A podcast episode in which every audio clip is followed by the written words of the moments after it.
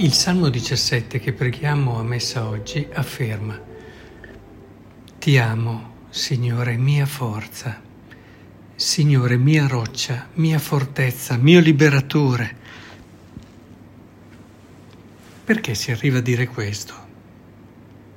Perché il Signore ha risolto un problema che avevamo e così lo abbiamo sentito vicino?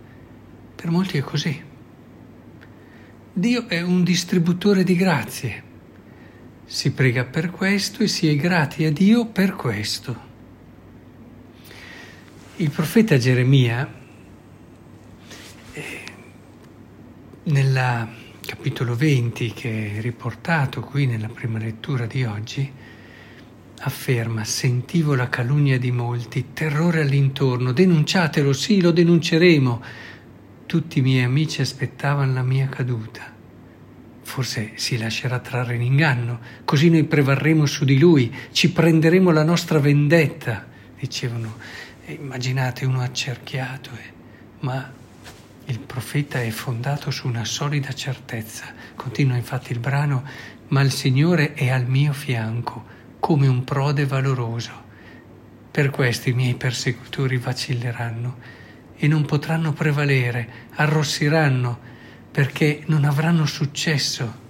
Sarà una vergogna eterna, incancellabile. Per molto tempo, anche nell'Antico Testamento, si è pensato che Dio dimostrasse il suo amore intervenendo a difesa del suo popolo, a difesa di chi amava. Questo è anche avvenuto in varie occasioni.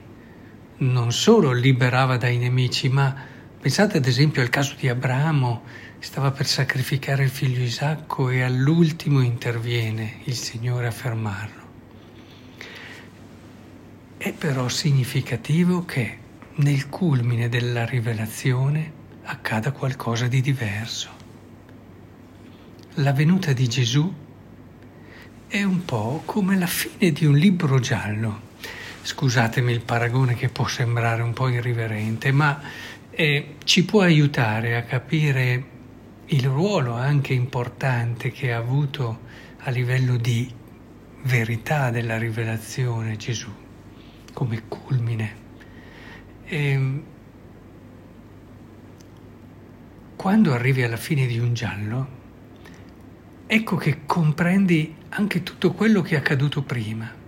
Magari avevi pensato certe cose, intuito altre, eri certo che il colpevole era quello quando invece era un altro, dici ecco perché il tale o adesso capisco quel passaggio particolare.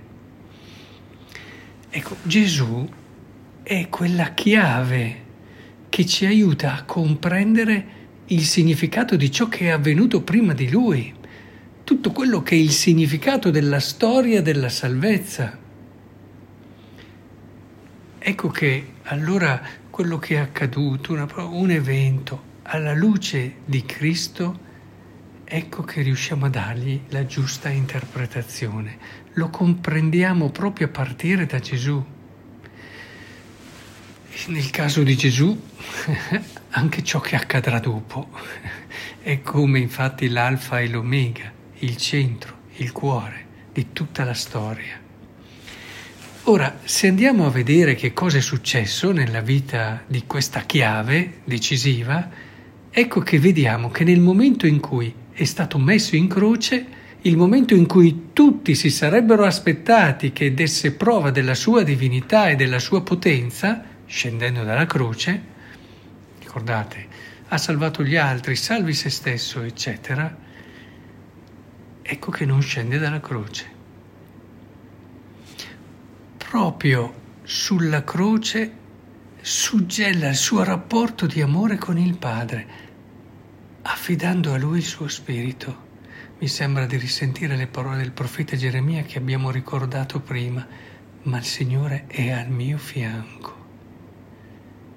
Quel Padre, nelle tue mani affido il mio spirito, ci dice proprio questo, il Signore è al mio fianco come un prode valoroso.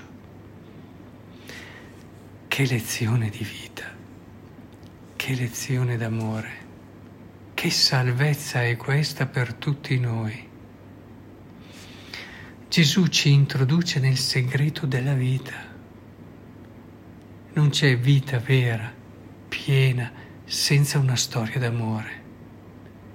Quanti amanti hanno preferito morire insieme piuttosto che rinunciare al loro amore?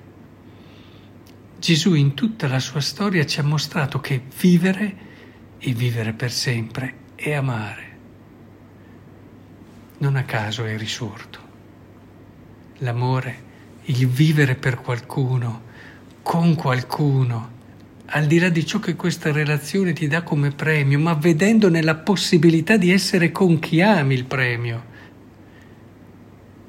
questa è vita divina, questa è vita eterna, al di là della morte, che per chi vive in questa prospettiva diventa molto meno terribile, diventa più piccola. Dov'è o morte la tua vittoria, dice la scrittura? Dov'è o morte il tuo pungiglione? L'amore spezza il pungiglione della morte.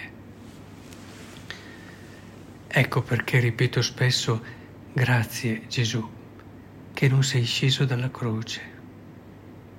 Grazie perché se l'avessi fatto non avrei mai capito ciò che è veramente grande nella vita, quello che è il mio destino più vero, ciò a cui sono chiamato come figlio di Dio. Grazie Gesù che non sei sceso dalla croce, perché inciamperei davanti a tante persone che in questa pandemia sono morte tante altre tragedie che sono presenti nella storia dell'umanità. Guardando a te so che qualsiasi dramma ha nel tuo amore, nel tuo esserci, e ci sarai sempre la possibilità dell'alba della risurrezione.